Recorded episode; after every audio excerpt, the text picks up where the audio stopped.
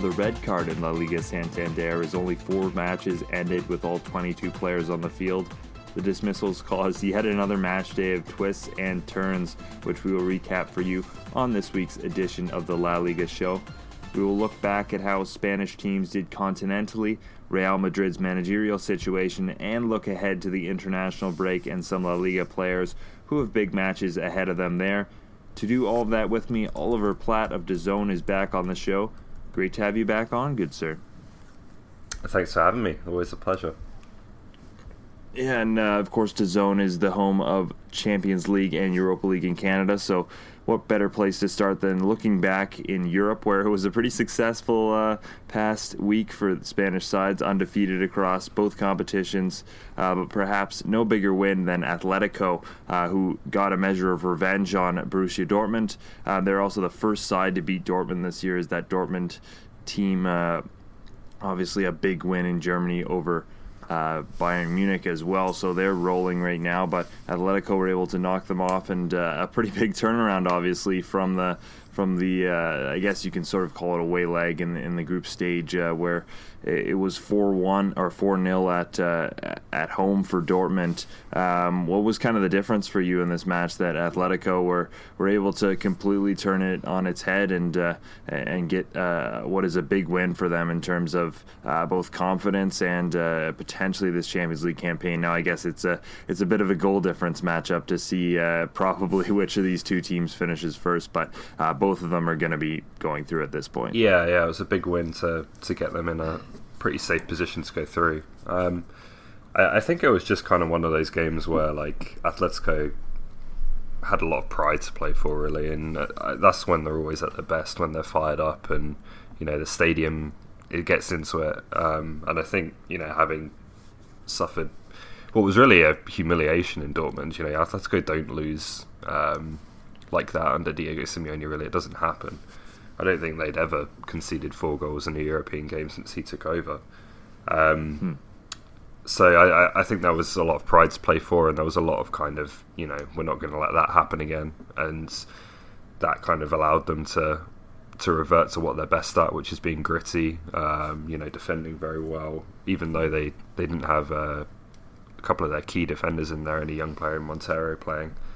Um, and yeah, I think they had something like 31% possession, but there was just so much pace about their counter attacks, and you know they were direct and purposeful. And um, I, I, think as well, you've got to look at the fact that Dortmund were pretty much you know in a good position to go through already, and they were playing Bayern Munich at the weekend, and maybe that took their mind off this game a little bit. But it, it was just one where mm-hmm. you know all the kind of psychological factors I think tilted in in Madrid's favour, and it was always going to be you know a difficult night for Dortmund. I think not a bad week for Atleti in general. Of course, they have that big come from behind victory uh, this past weekend with a 3 2 over Athletic Bilbao. Uh, Diego Godin, of course, scoring that late goal when he basically been pushed up to center forward after being injured, and they'd already had all three of their substitutions made. So he's just limping yeah. around the field and ends up uh, getting a toe to a ball that, um, you know, on a on a late set piece. So uh, you know, incredible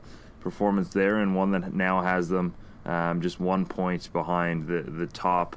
And of course, they play Barcelona after this international break, so uh, kind of a good chance here for them to reignite their, you know, uh, their their title hopes. Because uh, again, once Barcelona or anytime someone seems to be pulling away in La Liga, uh, it seems to come crashing down pretty quickly. Yeah, it's kind of amazing how much that goal or the two goals they scored late changes the picture really because I, I, think they were lucky to win that game um, and got two set piece goals obviously late on to do it.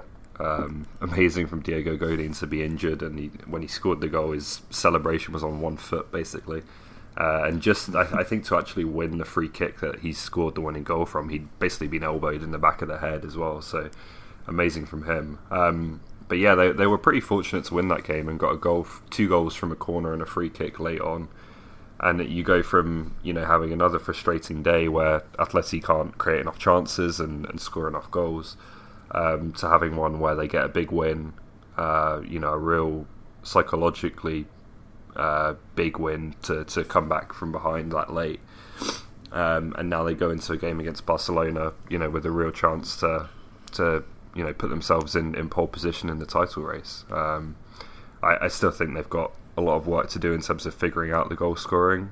Not having a single goal from Costa or Kalinic at this point in the, in the season is quite incredible. Um, but yeah, pretty dramatic turnaround from you know what could have been a, a, disappointing home defeat that would really have left them going into the, into the international break asking a lot of questions about you know how they solve the the problems that they've had this season. Uh, certainly would have. And uh, just to round out some of the European results before we move on, um, Real Madrid they got back to their dominant ways with a 5 0 victory over Viktoria Pilsen. Uh, Valencia they defeated 10 man Young Boys 3 1. Barca drew 1 1 with Inter. Um, and Real Betis they also drew 1 1 with AC Milan in the Europa League. Um, also in the Europa League, a tight 3 2 win for 10 man Sevilla over Akhisar and a nil nil result for Villarreal against Rapid Vienna. Um, any of those results stand out to you, Ollie, as, as kind of uh, important going forward for any of these clubs? Um, I I keep going back to Real Betis, and I think we're going to talk about them in mm-hmm. a minute. Like, um, I, t- I think they're just a better team than Milan, to be honest, and they'll probably be disappointed they didn't win both games. Uh, the performance they gave in, in the first of the two games between those two teams was was really really good, um, and a preview of what was to come uh, in Barcelona. Um, and then they get a draw to, to stay unbeaten uh, against Milan. So uh, they're really going well right now, and, and they're a team that um, you know hasn't had the best start results wise, but I think they've been underperforming in terms of a bit of bad luck rather than underperforming in terms of not playing to their level. Um, and yeah, they could be they could really go the distance in that competition. I think they're a real contender. Well, let's talk about Betis then. And you mentioned bad luck. They've 16 expected goals this season. They've only scored 12. Um, and obviously, the offense has been uh, front and center in terms of their struggles this season, in the sense that for a lot of the start of the season, they were uh, last in the league in, terms of goals. Um, they actually scored a third of all the goals they've scored this season uh, at the weekend against Barcelona in a massive 4 3 victory for them. Um, they still sit 12th in the table, but um, you know, it's, it's they're only eight points back, and that kind of shows uh, again how ridiculous the the parity is here in La Liga. Because um, you know, the, the eight points off in the Prem would be Arsenal right now, who finish or who who sit fifth. Uh, Bayern are actually seven points off the top in the Bundesliga, and Inter Milan are third in Serie A and, and eight off the top, or actually ten off the top. So um, there's a lot of parity right parity right now in La Liga, um, and a chance kind of for Betis if they can go on a good run here. Uh, obviously, following a massive victory for them to uh, fairly quickly climb this table and, and get back to, I guess, where where a lot of us thought they would be at the start of the campaign, considering all the quality they have in their ranks. Yeah, but I, I think they they definitely do have the potential to be a top six team, but you know, even if they were playing to the level of you know that maybe their performances have, have warranted this season, even then, you know, in, on top of the the big three, you've got Sevilla going great, you've got Alaves and Espanyol playing very well as well. So it's you know just to get in the top six this season is going to be um, pretty tough given how competitive this league is right now. But yeah, I, as I said before, I really admire them as a team, and um, the performance against Barcelona was was tremendous. Yeah, and of course, uh, the first team to beat Barcelona at home in at the Camp Nou in 42 matches, and uh, anytime this happens for uh, you know a club kind of uh, below the the big clubs, I guess the you get kind of the rumors of people leaving, and in this case, it was uh, Quique Setien who didn't do anything to kind of dispel them in terms of how glowingly he talked about Barcelona and the way they played, and um, it, it, was a performance very much like Barcelona for Real Betis, uh, and, and of course that has kind of ignited uh, the rumors that Setien could be the, the, next man to take over at Barcelona. Um, what were your thoughts on, on kind of the performance from Betis and and the fact that um, maybe now this puts uh, Setien in terms of, uh, at least for the moment, um, people considering him to be uh, Valverde's successor. Yeah, like I, I, can see why. I think it's um, you know a reasonable argument to make based on the way Betis play. Um, you know, they pass the ball, they press. Uh, you know, they're a really accomplished team, and, and I thought his game plan for this match was was perfect. You know, it was spot on. Um, you know, the way that he recognised, ironically, the the fact that Messi was back maybe played in Betis's favour to a certain extent because you know we talked. I think the last time I was on this podcast, we talked about how um, you know Messi plays on that right hand side, but he never stays on the right hand side, and so it leaves a big gulf of space in front of the right back. Um, and they completely exploited that. You know, they played the three forwards, um, Joaquin, uh, Loren Morón, and one I'm forgetting. Um, they played the three forwards quite narrow uh, to try and overload that, that Barcelona defence and force Sergi Roberto and Jordi Alba to kind of play narrower to ensure the centre backs didn't get overloaded. And that just left, you know, with Messi not playing, obviously not tracking back much on the right, that just left a huge amount of space um, for Junior Firpo, who was probably the man of the match in the game, to raid down that mm-hmm. left hand side. Uh, and, and I think he had, well, he scored and had a, an assist, I think. And uh, yeah, Barcelona never really had an answer to that. Um, you know, they never adapted to to the way that not just Firpo on the left, but Cristian Tello on the right as well were were really hurting them constantly. Um, and yeah, it was it was a really well thought through game plan from from Setien and uh, one that, as as I think he said, uh, Johan Cruyff would have admired how his team played, which was a little bit of a um, yeah, as you said, not exactly playing down the the rumours that are going to start up now.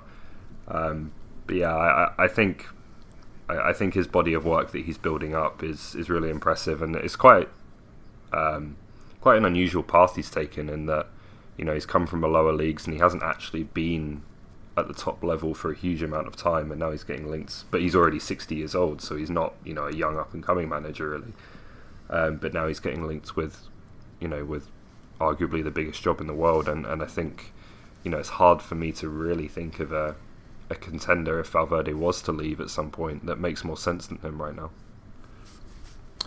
On the Barcelona side of things, um, they've been very good this season against top teams. Obviously, the El Clasico, you can hold that up as as kind of their their best game or performance of the season. Um, they, you know, have beaten Inter Milan. Uh, they've beaten Tottenham. They, have beaten Sevilla. Um, in the big matches, they seem to be a, a very good side, and um, they, they they're able to, to raise to the performance. But th- there's a bit of concern, I think, within within kind of Barcelona circles, and I've seen this mentioned a couple of times about how they performed against some of those lower end sides in La Liga. And obviously, um, you can't win every game, but uh, they were able to go almost undefeated last season. But this year, they've already lost, obviously, against Betis and Leganes as well. Uh, they've drawn they've drawn Girona, Athletic Bilbao, and Valencia, who are all sides that have struggled this season. Even Vallecano, um, the week previous to this one, where uh, they they were able to get that late winner. Mm-hmm. Um, there's there's been moments here where, especially against some of the smaller teams,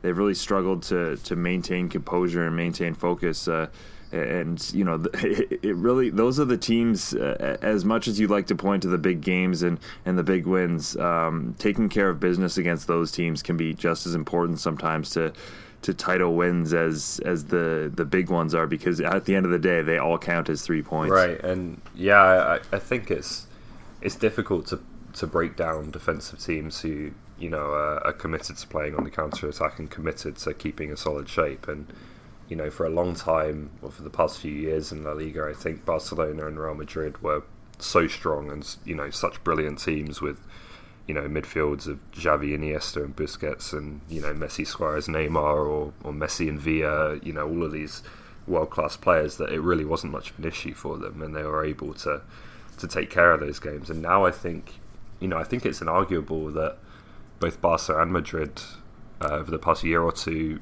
are, are, a step back from where they were, you know, at, at their peaks.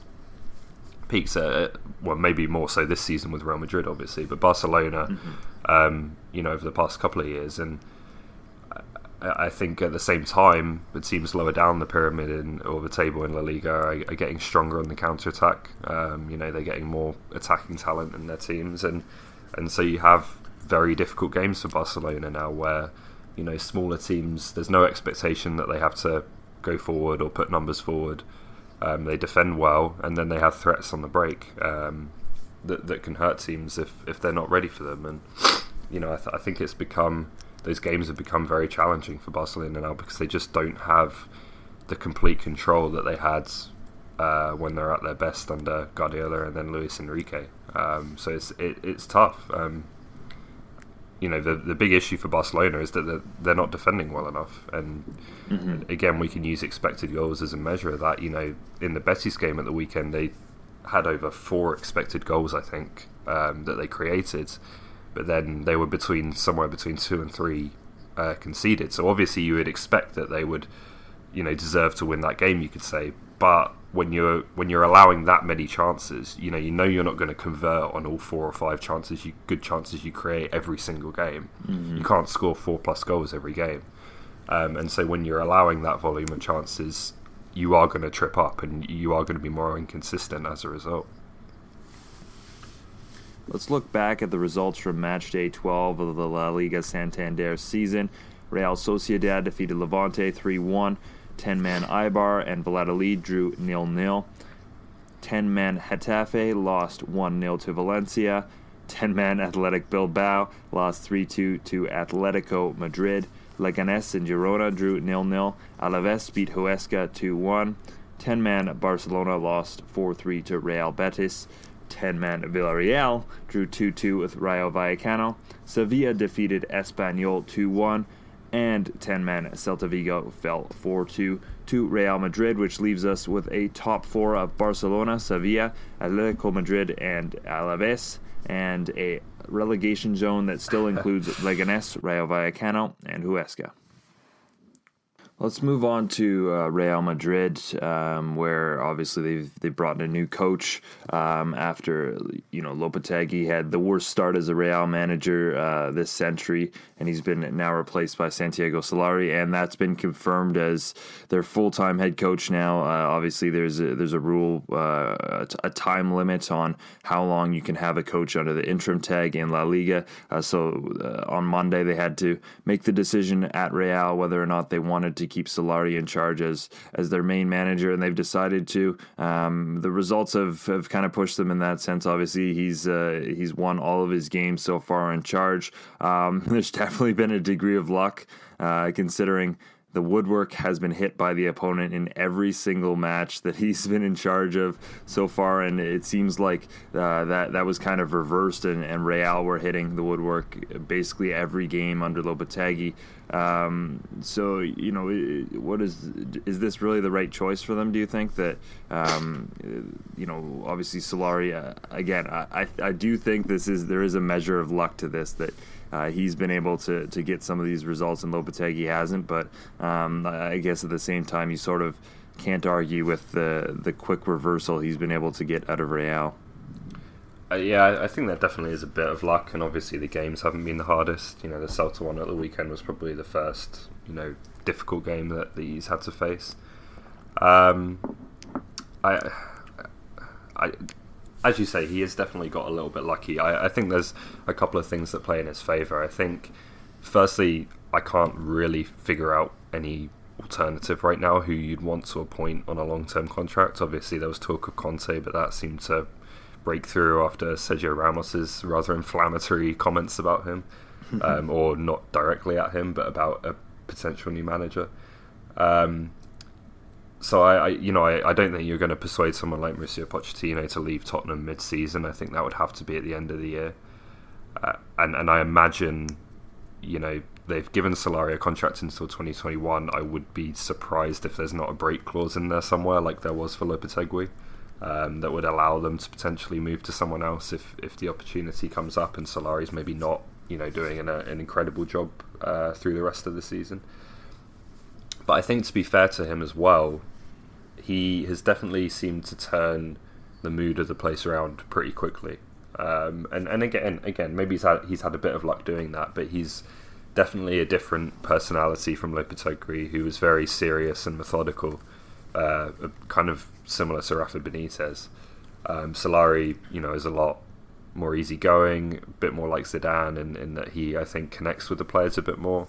Um, and and I think you know, again, it goes back to what Sergio Ramos said that maybe this team doesn't really need you know a great tactician, someone who's gonna you know treat them like chess pieces. He needs the team needs someone to manage them as people. Um, you know, to to keep their the morale good. Um, you know, to keep them together within the room and working for each other. Uh, and Solari seems to be doing that relatively well, and, and that has been, you know, Zidane himself always said he's not the greatest tactician in the world, but he had a way of managing the personalities in that room that, you know, got the best out of them. And and I think Solari, you know, I, am not saying for a second that he's the new Zidane, and, and I have my doubts as to whether this will last beyond the end of the season, but he seems to be more made from that mold, you know, of, of being kind of a more of a personality manager than a, a tactical manager. Um, and that just seems to suit Madrid. Yeah, you mentioned the lack of managerial options, and that's why I think this is probably the right move at the moment. Is even the Lopetegui hire? You know, we've heard it time and time again. It was probably fifth or sixth on their list of, of managers who they wanted to bring in, um, and the, obviously that didn't go exactly as they planned. Um, no. So, so I think that yeah, certainly waiting until the summer and maybe getting a better uh, a better idea of what kind of managerial options are out there, because um, considering some of the results we've seen seen early on in this season. I, I think there will be some major managerial changes uh, come the end of the year that that could benefit Real Madrid in terms of bringing in some some new managers. And yeah, that's the time to do it. Is the summer? Obviously, Lopetegui came in under incredibly chaotic circumstances. So uh, yeah. if they want to bring in a new manager, that just it just makes sense to be the time to to you know have that turnover. For sure, and I, I think as well, you know, you've got to question whether Madrid messed things up beyond Lopetegui last summer in that they didn't they decided not to replace Ronaldo with you know an Eden Hazard or, or someone mm-hmm. like that. You know they look short up front. I, would be very surprised if you know Solari does what Zidane did and, and you know takes them all the way in the Champions League again. Um, I just don't think they really quite have the quality in their team this year to to do that. Um, so again, do you want to throw a new manager into that situation, or do you want to wait till the summer and, and potentially give him a chance to strengthen the squad? Uh, obviously, a lot of talk about um, PSG's financial fair play situation and how that could impact one or the other of, of Mbappe or Neymar. So. Um, I, I, think it makes sense to, to let him see through the season, and, and again, you know, I don't want to talk down the guy too much. I think he's he's done some good things in the short time he has to, you know, to merit um, continuing. Um, Karim Benzema looked like a, a, different player at the weekend, so that's a, a great start for him. Uh, Karim Benzema apparently has as many goals as Cristiano Ronaldo this year, so maybe he's uh, in double digits already. Yeah, maybe yeah. there's the the replacement right there. But no, uh, I certainly agree that there has been a a massive void in the place of CR7, and that's certainly going to be a talking point throughout the season for Real Madrid. Um, defensive injuries, that's been a huge issue for Real Madrid so far this year. They had a whole bunch of them go down after the, the Celta match as well. Um, but it's not just them. It seems like uh, if you want to talk about things getting closer again in, in La Liga, uh, obviously we've talked earlier in the season about uh, injuries to Thomas Vermaelen and, and Samuel Umtiti that have uh, helped in the Barcelona defensive struggles. Now Diego Godin looks like he'll miss the Barcelona match with injury, um, among other defensive injuries there. Uh, that, that, definitely opens the door a little bit, doesn't it? That these clubs are um, struggling at the back, especially when teams like Espanyol um, seem to be able to be going so well defensively. Um, you know, it's it's going to make the uh, things difficult on the big boys as they already have been so far this year. Yeah, for sure. Like you, you just look at Barcelona's back four at the weekend, and it's not bad back four, but it's not you know a world class uh, shutdown unit either. Sergi Roberto, who is arguably in a lot of people's eyes a midfielder, who is, mm-hmm. seems to fill in a lot uh, right back, and you know just didn't really have the athleticism to cover that whole flank on his own at all um, on uh, the weekend. Piqué has had a tough season. Uh, Lenglet is, is you know settling in. I think he's a good player, but he, he's new to the team. Uh, and then Jordi Alba is basically a winger, so that you know you can get at them. Um, and yeah, I, I, I don't, I just don't quite think the quality is there. In, in some instances that it has been, particularly at Barcelona in, in past years, and you know Real Madrid have had their own issues. I think with players coming back from the World Cup. You know Rafael Varane has had a tough time with injuries and form. Um, Marcelo is another one. So yeah, it's, it's definitely been uncertain at the back in a lot of ways.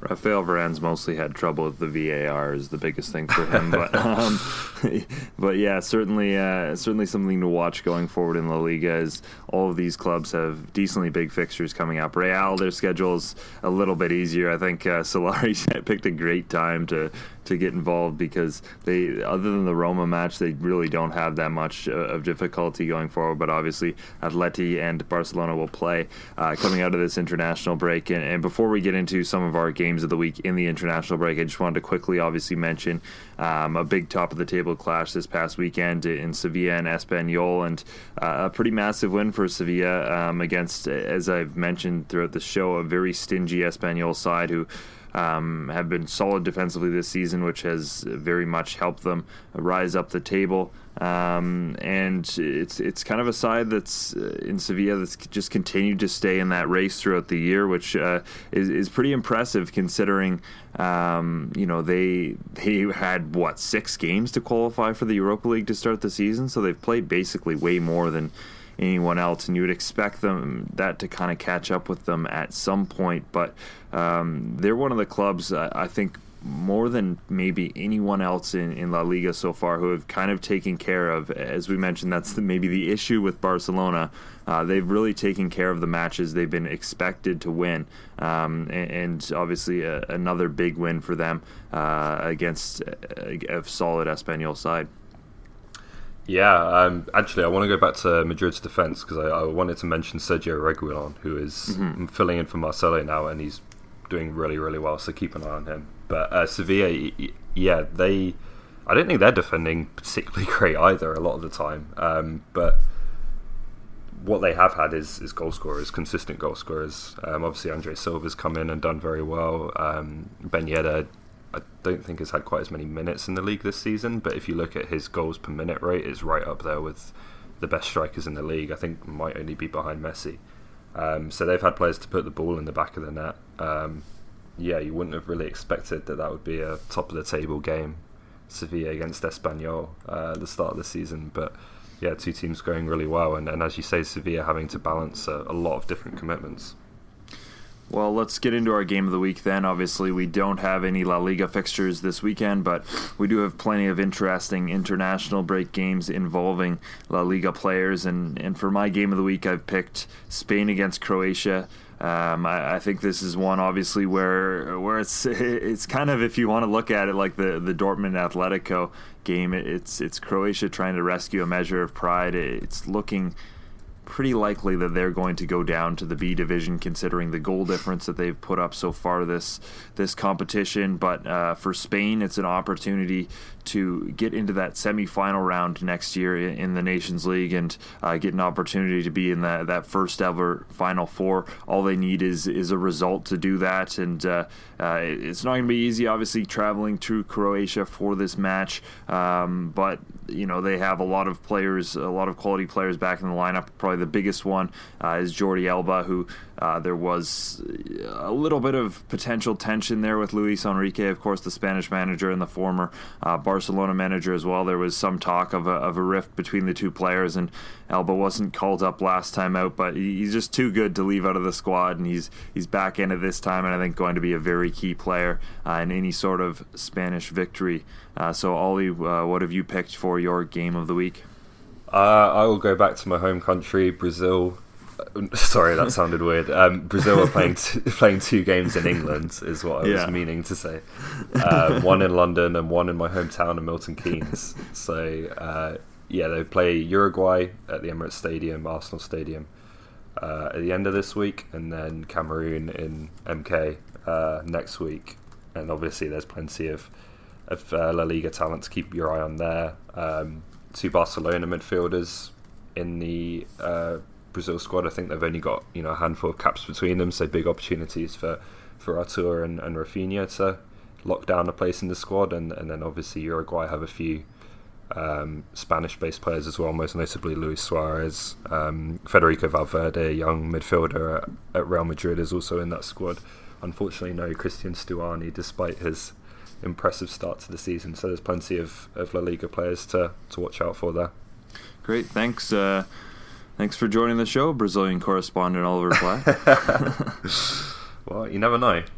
yeah, that'd be that'd be a pretty interesting uh, gig traveling down to to Brazil um, for, for, work. But um, that that brings us to the end of the show. Thank you everyone for listening. Uh, ahead on on next week's show. Uh, we'll get into a big preview for the atletico madrid against barcelona match obviously one that's that's definitely going to uh, have big implications going forward in the la liga table. Um, but again seems like we have a new script every week so uh, we'll look forward to dissecting it over the next couple. Thanks for listening